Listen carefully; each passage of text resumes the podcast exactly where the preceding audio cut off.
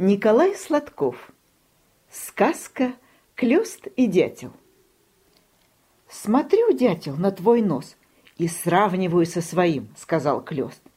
«Твой прямой, как стамеска, а мой, как две кривые отвертки.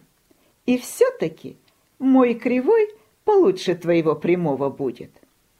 «А чего в нем кривом хорошего?» — отвернулся дятел. «Из-под моего прямого только щепки летят. В этом-то и беда, вскрикнул Клёст. Ты стамеской своей деревья портишь, а я отверткой кривой всего лишь чешуйки на шишках отгибаю, семена достаю. Глядишь, одно другое семечко уроню, оно и прорастет. Выходит, я лес сажаю, а ты его рубишь. И лесу выходит, я друг, а ты враг. И все из-за твоего прямого носа. Дятел от обиды даже долбить перестал. Полюбуйся-ка на свои труды, не унимается клёст. Осину исковырял, словно ее топором тесали. Осина больная была, я ее от сверлильщиков и точильщиков разных спасал, этим вот самым носом. Спасибо, дятел, проскрипела осина. От смерти спас, совсем засыхала. Клёст от удивления клюв свой кривой разинул. Но он, долбонос, и здоровые деревья калечит, вон как березу изрешетил, словно дробью простреленная. Вся береста в слезах. Не слезы это, прошелестела береза. Просто капельки сока выступили из пробоинок. Пробоинки заплывут, а я и думать о них забуду. А я не забуду, пискнула бабочка-траурница. Капельки эти весной от голода меня спасли. Спасибо, береза. Спасибо, дятел, замахали усиками муравьи. Целебный березовый сок нам силы вернул. Очень мы за зиму отощали.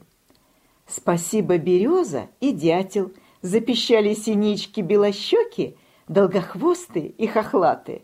Славно мы сладким соком поугощались. Все кричали, пищали, свистели. Только дятел смотрел на Клеста и молчал. А Клёст не хотел молчать, так и вертел своим кривым носом. «Ты, — кричит, — глубокие дупла в деревьях выдалбливаешь, а сколько, сколько вас дятлов в лесу? Каждый по дуплу и весь лес дырявый. Я, значит, сажаю, а вы дырявите. Чем больше дупел в лесу, крикнул поползень, тем больше нас дуплогнездников. А чем больше нас, тем меньше лесных вредителей. А чем меньше лесных вредителей, тем лесу лучше. А чем лесу лучше, тем лучше всем. И тебе, Клёст, тоже. Слыхал? Повернулся дятел к листу.